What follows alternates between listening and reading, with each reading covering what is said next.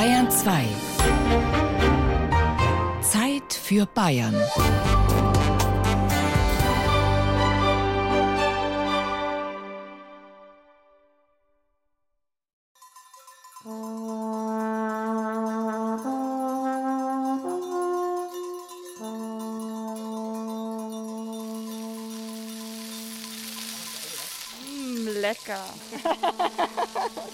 Rinderfilet. Wir machen hier ein Tartar, unten heiß, oben warm. Ein Dry-Aged äh, Fleisch, ein irisches Rinderfilet. Also sowas Tolles habe ich noch nie gegessen. Bin ich gespannt drauf.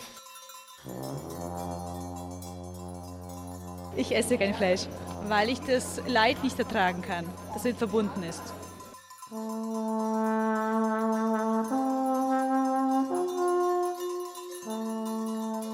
Ich denke mir immer, jeder, wo er Fleisch isst, müsste einmal ein Tier töten. Also zumindest mal den Hummer selber ins Wasser lassen. Wäre spannend. Könnten, glaube ich, nicht alle. Wer viel Fleisch isst, wird schon ein schlechtes Gewissen haben. Aber ich denke, ähm, wer bewusst Fleisch isst und schaut auf die Qualität und auf die Haltung, der muss kein schlechtes Gewissen haben. Jedenfalls ich habe es nicht, weil Fleisch gehört bei uns dazu. Fleisch ist das Gemüse des Mannes.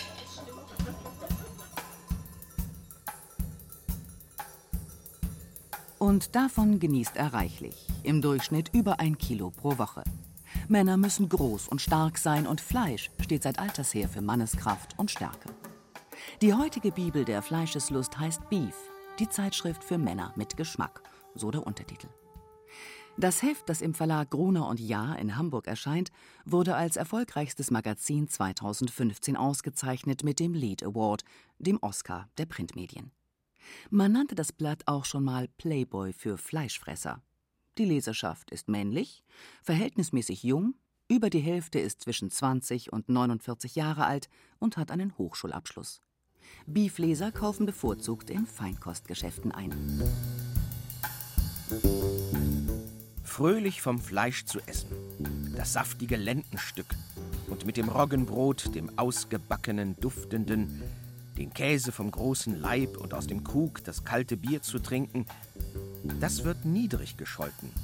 Aber ich meine, in die Grube gelegt werden, ohne einen Mund voll guten Fleisches genossen zu haben, ist unmenschlich. Und das sage ich, der ich ein schlechter Esser bin. Dichtete Bertolt Brecht. Schlechte Esser dürfen die Leser von Beef nicht sein. Hier geht es zur Sache. Ob Rind, Lamm oder Schwein, detailliert werden die Tiere und ihre Tauglichkeit für das Gourmetmahl beschrieben. Wie man sie zerlegt, wie man sie grillt, wie man sie schmort, worauf es bei Fleisch und Zubehör ankommt. Klare Anweisungen sind die Stärke des Magazins und die Aussage lautet ganz klar: Fleisch ist Männersache bei uns zu Hause, meine Frau kocht auch sehr, sehr gut, ja. Aber immer dann, wenn es ums Fleisch geht, dann ist es letztendlich an mir, das Ganze letztendlich zubereiten. Irgendwo, das hat sich von selbst irgendwann eingebürgert, weil ich einfach eher das Gefühl habe, ja, das Fleisch zuzubereiten. Ich wär so gerne lieb zu allen Tieren, nur warum hat Gott sie so lecker gemacht? Auch Frauen überkommt durchaus die Fleischeslust. Ich gebe zu, ich habe Fleischeslust. Fleischesslust. Die Liedermacherin Feber Denius verspürt die Fleischesslust, aber nicht ohne schlechtes Gewissen. Die Sorge ums Tierwohl, die öffentlichen Debatten um Massentierhaltung, Klimaerwärmung, Gensoja und Rinderwahn, das alles trägt dazu bei, uns den Fleischgenuss zu verleiden. Wir reduzieren Fleisch, insbesondere Schweinefleisch, weil ich original gesehen habe, wie die Tiere gehalten werden. Wir haben uns schon seit Jahren eigentlich hauptsächlich auf Gemüse geeinigt und wir brauchen das nicht mehr. Also wir essen schon eine Wurst auch am Abendmahl, aber Fleisch ganz wenig. Mit zunehmendem Alter eher weniger.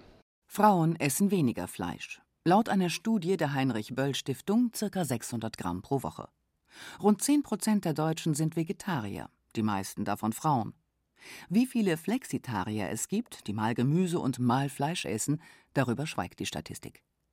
Aber ist es nicht erstaunlich, obwohl hunderte vegane und vegetarische Rezepte und Kochbücher den Markt überschwemmen, viel darüber geschrieben und geredet wird, sprechen die Zahlen eine andere Sprache.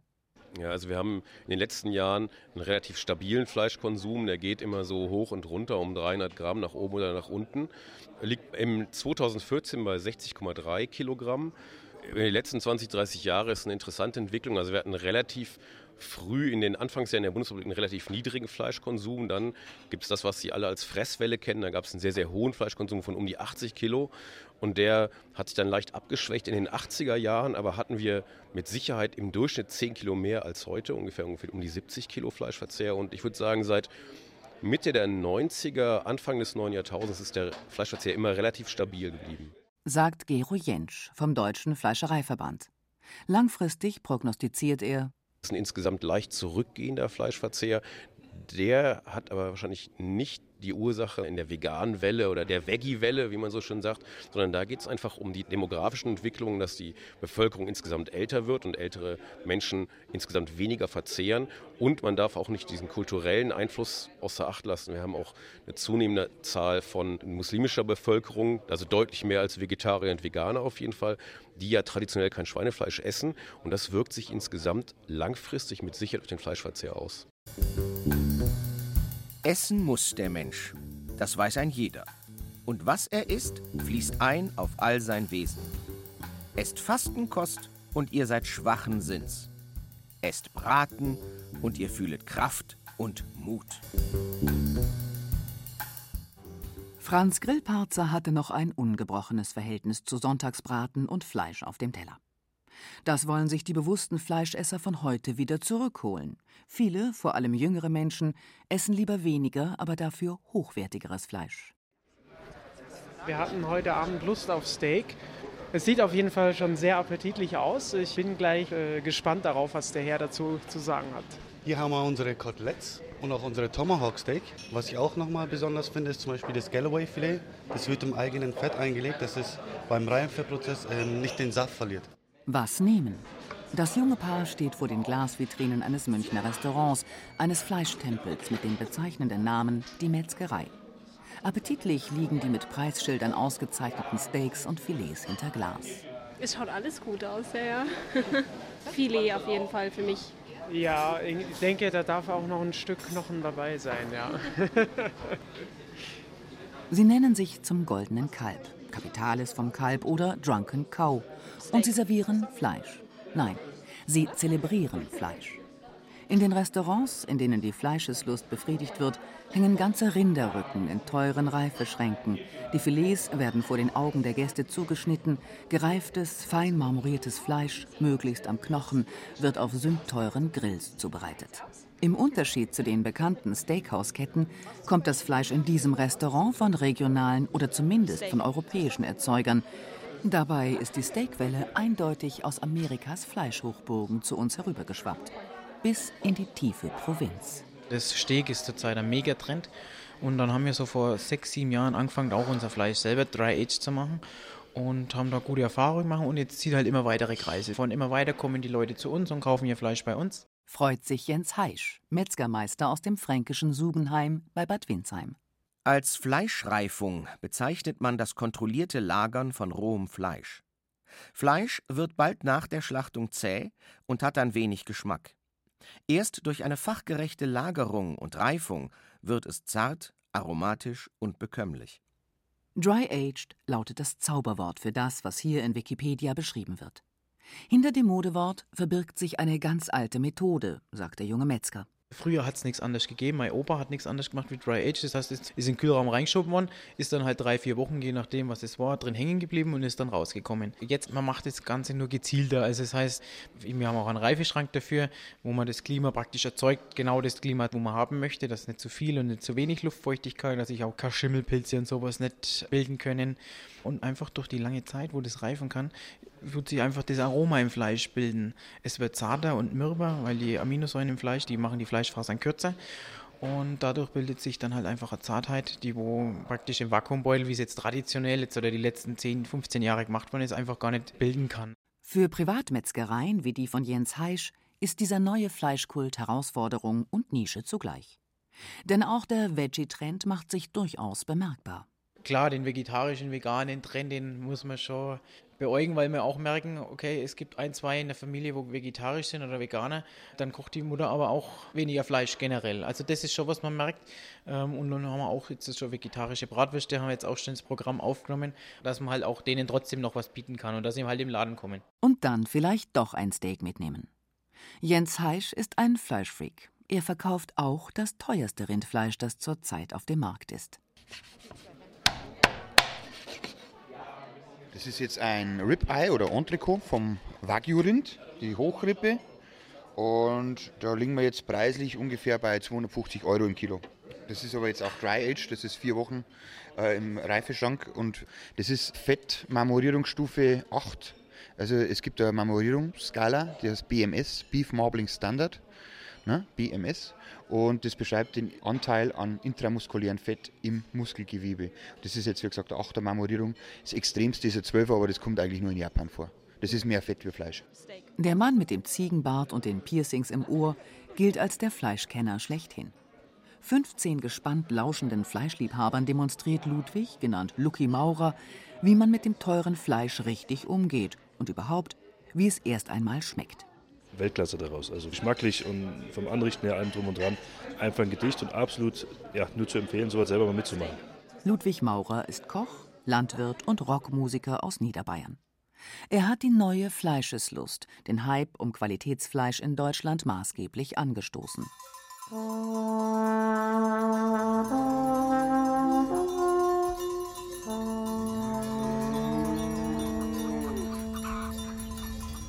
Daheim in Rattenberg in der Nähe von Straubing auf dem Schergengrubhof, den er von seinem Großvater übernommen hat, kümmert er sich um seine Herde von 70 Wagyu-Rindern. Wa wie Japan, Gyu wie Rind, japanisches Rind. Die bekanntesten sind die Kobe-Rinder aus der Präfektur Kobe. Und wir machen das im Endeffekt genauso wie die Japaner, nur dass wir heute in Niederbayern sind, in Straubing. Die schauen aus wie Wagyu-Rinder. Also eigentlich, sie sind ein bisschen kleiner, wie unser Fleckvieh, das wir kennen. Sie sind schwarz wie Angus und haben Hörner. Also Wagyu hat Hörner und hat einen kleinen Arsch und eine große Brust. also so wie es eigentlich sein sollte. Per Embryonentransfer sind die japanischen Rinder in Niederbayern auf die Welt gekommen. Ludwig Maurer war einer der ersten, die den Trend zum teuren Fleisch erkannt haben. Ich war damals in Kopenhagen als Koch und habe für einen Vorstandsvorsitzenden von einem großen Konzern Kobe-Rind zubereitet und habe das dann so mitgekriegt, wie das langsam in Deutschland dieser Hype eingezogen ist. Und dann die ersten Preise, die waren ja schlagend. Ein Kilo Filet 450 Euro, ein Kilo Rostbeef 350 Euro. Und dann habe ich mir überlegt, hey, pass auf, wenn die Leute so deppert sind, dass die für ein Kilo tiefgekühltes Fleisch aus Amerika 350 Euro zahlen, dann müssen sie doch für ein Kilo Fleisch der gleichen Qualität aus Bayern, Bio und nicht tiefgekühlt, sondern frisch, mindestens gleiche zahlen. Und das war die Geburt meiner Idee. Und diese Idee funktioniert. Um die 12.000 Euro kostet ein halbes niederbayerisches Wagyu-Rind. Aber an so einem Tier ist auch was dran. Wir haben 365 Tage Weidehaltung. Wir sind ein extensiver Betrieb, Biobetrieb und wir machen Mutterkuhhaltung. Das heißt, wir lassen die Kälber bei der Mutter die ersten sechs Monate. So lange haben sie Milch und es gibt kein besseres Futter für ein Kalb wie Milch. Also wir machen alles Ochsen, alle Männer, weil sonst gab es so einen gigantischen Gangbang da draußen. Und dann war immer immer Zoff, ja, das können Sie sich ja vorstellen. Ne? Wir haben jetzt momentan haben wir 18 Ochsen. Wenn die alle so kannten, wie wie es kannten, dann, oder wie es so wollten, dann war der Teufel los. Und wir schlachten mit viereinhalb Jahren erst. Also wir beschleunigen da nichts, wir mästen nichts, weil das ein Schwachsinn ist. Ne? Und das dauert halt viereinhalb Jahre. Und dann haben die aber Schlachtgewichte von 450 Kilo. Dieses Gewicht muss ein konventioneller Stier in 15 bis 18 Monaten erreichen. Eine grüne Wiese bekommt er kaum zu Gesicht, und sein Fleisch wird nie diese feine Marmorierung, diese zarte Struktur aufweisen wie das seiner Kollegen, die ursprünglich aus der japanischen Provinz Kobe stammen und um die sich allerhand Mythen ranken. Also es gibt diese drei klassischen Mythen, muss ich ein bisschen ausholen. Das eine ist, die hören klassische Musik Mozart, dann kriegen die Bier und werden mit Reiswein massiert und ja, das ist alles sehr spannend. Ne? Mit Reiswein werden es massiert, wenn die auf eine Ausstellung gingen, weil der japanische Bauer natürlich auch Höchstpreise will. Dann das mit dem Musik hören, Mythos. Ne? Und die dritte Geschichte ist halt dieses mit Bier. Die füttern schon Bierträber, aber das machen wir Bayern ja auch. Und dadurch ist halt der Appetit größer und dann werden sie halt fetter. Fett ist Geschmacksträger. Beim Rind wie beim Schwein. Sie war das Ferkel Nummer vier, drei andere lagen über ihr. So ein Gedränge, dass sie fast erstickte. Schon nach zwei Wochen Säugerkord kam jemand und nahm Mutter fort, doch noch als die Erinnerung schon verblasst war, fielen manchmal dem jungen Schwein der Mutter Worte wieder ein. Die Würde des Schweins ist unantastbar. Des Schweins ist unantastbar. Ja, da kocht jetzt vom Eichelschwein der Kopf und was von den Füßen. Daraus machen wir später eine Sülze. Wir verwenden vom Eichelschwein das ganze Tier. Ich bekomme im Herbst immer ein ganzes Schwein. Das ist zum Beispiel der hintere Teil vom Kopf, die Schnute und alles ist da. Sieht man jetzt ein bisschen schlecht, ist aber alles mit dabei. Wir nehmen dann die Brühe zu einer Sülze her. Das ist eine wunderschöne Vorspeise zum Beispiel. Machen wir mit so einer leichten Blinzenvinaigrette. Ein bisschen frisch geriebene Meerrettich oben drüber ist eine tolle Sache. Das Schwein hat nur wenige Kilometer von hier ein glückliches Dasein geführt, bevor es im Kochtopf von Markus Lösch im Landgasthof zum Schwan in Kastell in Landkreis Kitzingen gelandet ist. In einem Hutewald bei Iphofen, wo der Wald zur Weide wird, durfte es sich mit Eicheln fett fressen. Ganz so wie seine berühmten Artgenossen Patanegra-Schweine aus Spanien. Markus Lösch legt großen Wert auf Fleischqualität und darauf, dass die Tiere, die er verarbeitet, ein Leben in Würde geführt haben. Mein Name ist Hans Huss und ich bin Agraringenieur. Ende der 90er Jahre habe ich mit einem Bekannten zusammen einen Schweinebraten in der Mensa in Weinstefan gegessen. Damals war ich noch Student. Und das war so ein trauriger Schweinebraten, wie der halt so ist. Und mein Freund hat gemeint, wir müssten mal zusammen ein Projekt machen. Er wäre in Kroatien gewesen, hätte da unvergleichliches Schweinefleisch gegessen und das wäre in Eichelmaß produziert worden. Und da wusste ich aber nicht, wie das gehen könnte und habe mir dann einfach angefangen, Literatur zu suchen und zu überlegen, wie könnte es gegangen sein und habe gemerkt, dass es eines der wichtigsten Tierhaltungsverfahren früher war. Daraufhin beschloss der angehende Agraringenieur, seine Diplomarbeit über die historische Schweinemast in Wäldern zu schreiben. Also man hat immer die Schweine im Wald ernähren müssen, weil sonst hätten sie ja Getreide gefressen, wären zum Nahrungskonkurrenten des Menschen geworden. Es gab früher Hirten, die sind den ganzen Herbst über mit den Schweineherden, von den ganzen Bauern haben sie die Schweine eingesammelt und sind dann mit denen zusammen durch den Wald gezogen, haben im Wald gelebt, bis kurz vor Weihnachten, bis dann die Schweine geschlachtet wurden zum Essen. Diese Art der Schweinehaltung war schon bei den Römern üblich und in ganz Europa verbreitet. Als Hans Huss mit seiner Diplomarbeit fertig war, war er so von der Idee überzeugt, dass er sie umsetzte. Wir greifen auf alte Haustierrasse zurück. Im Moment haben wir Kreuzungstier aus deutscher Landrasse vom alten Schlag und Duroc. Das sind also zwei alte, nicht besonders intensive Rassen, die relativ fett werden. Wir haben auch viel äh, schwäbischellische, die wir reinrassig einsetzen. Die Schweine werden im Januar, Februar, März geboren, werden dann vorgemästet und im August in den Wald bis kurz vor Weihnachten und dann werden sie geschlachtet. Also 10 bis 11 Monate sind sie ungefähr alt, also ungefähr doppelt so alt wie konventionelle Schweine. Schnitzel und Schweinebraten vom Eichelschwein haben allerdings ihren Preis. Sie kosten fast das Dreifache im Vergleich zu herkömmlichem Fleisch. Wenn man schon bewusster Genießer sein will, dann muss man alles probieren, findet Lucky Maurer. Kutteln etwa waren früher in Bayern beliebt und sind es bis heute in südlichen Ländern. Wer hat Lust von euch Kutteln zu probieren? Rinderpansen. Wer traut sich? Ja, ja. Marinus, weißt du mal den Rinderpansen? Kutteln putzen ist wirklich ein Sklavenjob. Also das ist wirklich, oder? Der Jens als Metzger? Das ist eine Kuddelmaschine. Oh, horch mal. Früher nannte man sie Kuddelwamper oder Kuttelwäscher. Im 18. Jahrhundert war das noch ein Berufsstand. Und da war es auch eine Selbstverständlichkeit, dass das ganze Tier verwertet wurde, wofür sich Köche wie Lucky Maurer heute wieder einsetzen. Mal mit mehr, mal mit weniger Erfolg. Ihr werdet sehen, ihr flippt aus. Und jeder, der noch nie Kutteln gegessen hat, der wird heute Abend sagen, das war das Beste, was ich jemals gegessen habe. In Sachen Kutteln. Ansage, das ist meine Ansage, da sind wir sehr gespannt. Ja. Also ich muss sagen, es schmeckt extrem gut, ja, ganz anders als erwartet, weil ich mit Kuddeln was ganz anderes verbunden habe. Ja, also bei uns. Schmeckt wunderbar. So alleine weiß ich jetzt nicht, ob sie mir schmecken würden mit der Soße. Sehr lecker. Also ist okay, aber nicht mein Favorite-Gericht.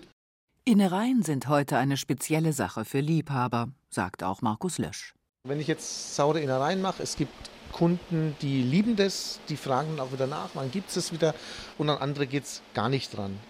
Viele kennen es einfach auch nicht mehr. Früher war das ganz normal. Mittlerweile die Leute kaufen im Supermarkt nur noch die Edelteile und sind die anderen gar nicht mehr gewohnt und haben dann vielleicht eine gewisse Abscheu oder einen gewissen Ekel zum Teil sogar vor diesen Sachen. Die Leute wissen auch nicht mit umzugehen und deswegen haben sie wenig Erfahrung damit und trauen sich vielleicht nicht ganz so ran. Dafür wissen sie sehr wohl, mit einem Grill umzugehen. Grillen ist die alte und neue Leidenschaft der deutschen Männer. Laut einer Umfrage des Männermagazins Men's Health, das wie die Zeitschrift Beef gespickt ist mit Geschichten und Tipps für Fleischköche, werfen mehr als ein Drittel aller Männer wöchentlich den Grill an. Das ist ein Krustenbraten, also vom Schwein ein Stück. Richtig, der wird vorher praktisch aufgeschnitten, eingeschnitten, man spricht da vom sogenannten Einritzen, wird dann praktisch auf den Grill gelegt, entweder einen Gas-, Elektro- oder Holzkohlegrill und dann das sogenannte indirektes Grillen. Das heißt, beim Gasgrill links und rechts wird die Flamme auf die Hälfte reduziert, die Mitte ist aus. Das heißt, wir haben dann eine Temperatur im Grill von knapp 160 Grad. Dann bleibt das Fleisch eine gute Stunde auf dieser Temperatur und dann wird es runtergeregelt. Und dadurch wird praktisch dann das Fleisch innen drin richtig schön weich und saftig und außen die Kruste ist dann richtig schön kross, deswegen Krustenbraten. Mhm. Toll, die Kruste, super. Der fränkische Grillmeister Chris Müller weiß, wie es geht. Die Seminare seiner Eventagentur Grillerlebnis mit Biss sind regelmäßig ausgebucht. Ich glaube schon, dass es eine größere Affinität zum Thema Fleisch bei Männern gibt. Das hängt schlicht und ergreifend auch mit dem großen Phänomen Grillen zusammen. Und ähm, das ist ein ganz archaisches Phänomen. Früher ist der Mann mit der Keule losgezogen und hat das Mammut erlegt und es dann nach Hause geschleppt. Heute fährt man vielleicht eher mit dem SUV irgendwo in den schicken äh, Supermarkt oder auf den Markt und holt das Fleisch. Aber es, glaube ich, sind tatsächlich Urinstinkte, die da hochkommen. Und außerdem ist ein Fleisch auf dem Grill auch, sagen wir, für jemanden, der nicht ganz so kochversiert ist, einfacher zuzubereiten als ein sehr kompliziertes äh, Schmorgericht zum Beispiel. Meint der Verleger Bernhard Kellner, verantwortlich für die Edition Teubner im Gräfe und Unser Verlag. Er sieht aber auch einen positiven Effekt dieser Fleisch-Ess-Lust. Es wird bewusster gegessen und äh, man achtet sehr genau darauf, wo das Fleisch herkommt, beziehungsweise entwickeln sich völlig neue Trends, wie man mit Fleisch umgeht, von Lagerung über Dry Aging und äh, da gibt es eine große Bandbreite. Dazu gehört auch das Smoken und das Pulled Pork, das auch Metzgermeister Jens Heisch in seinem Laden anbietet und ganz nebenbei auch selbst gerne isst. Pulled Pork, das ist was auch aus der amerikanischen Barbecue-Küche. Das ist Schweinehals oder Schweineschulter und es wird ganz langsam geräuchert, gesmoked und dann wird es ganz langsam auf eine Kerntemperatur von um die 90 Grad gebracht und dann ist es, also mir der sagen, ist verkocht. Aber das wird dann verrupft, also richtig zerrupft in die einzelnen Fleischfasern. Dann kommt noch Barbecue-Soße dazu und natürlich mit der Barbecue-Soße, man hat alles drin, man hat Rauch, man hat äh, Süße, Säure, also alle Geschmacke sind drin und ist natürlich super saftig und Pulled Pork Burger ist also mein absolutes Favorite. Ach ja, über den Burger haben wir noch gar nicht gesprochen. Die großen Ketten überlegen verzweifelt, was tun, denn die Kunden laufen ihnen reihenweise weg. Dafür machen neue Ketten wie Hans im Glück das Geschäft und an jeder Ecke öffnen kleine Burgerläden, die alles anders und besser machen.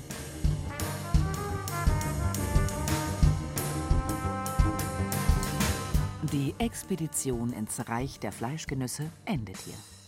Das Resümee zieht die Ernährungsberaterin Katharina Rabus. Sie lebt eigentlich vegan, aber ab und zu gönnt sie sich ein Stück gutes Fleisch. Gutes Fleisch, wenn die Tierhaltung einfach artgerecht war und ich dann auch noch sicherstellen kann, dass die Zubereitung so schonend ist, dass auch die Nährstoffe, die uns das Fleisch einfach zur Verfügung gibt, eben auch noch beinhaltet sind und nicht totgekocht ist. Dass man es auch wertschätzen kann, dass ein Tier dafür gestorben ist und wir dankbar sein können, eben, dass wir das genießen dürfen.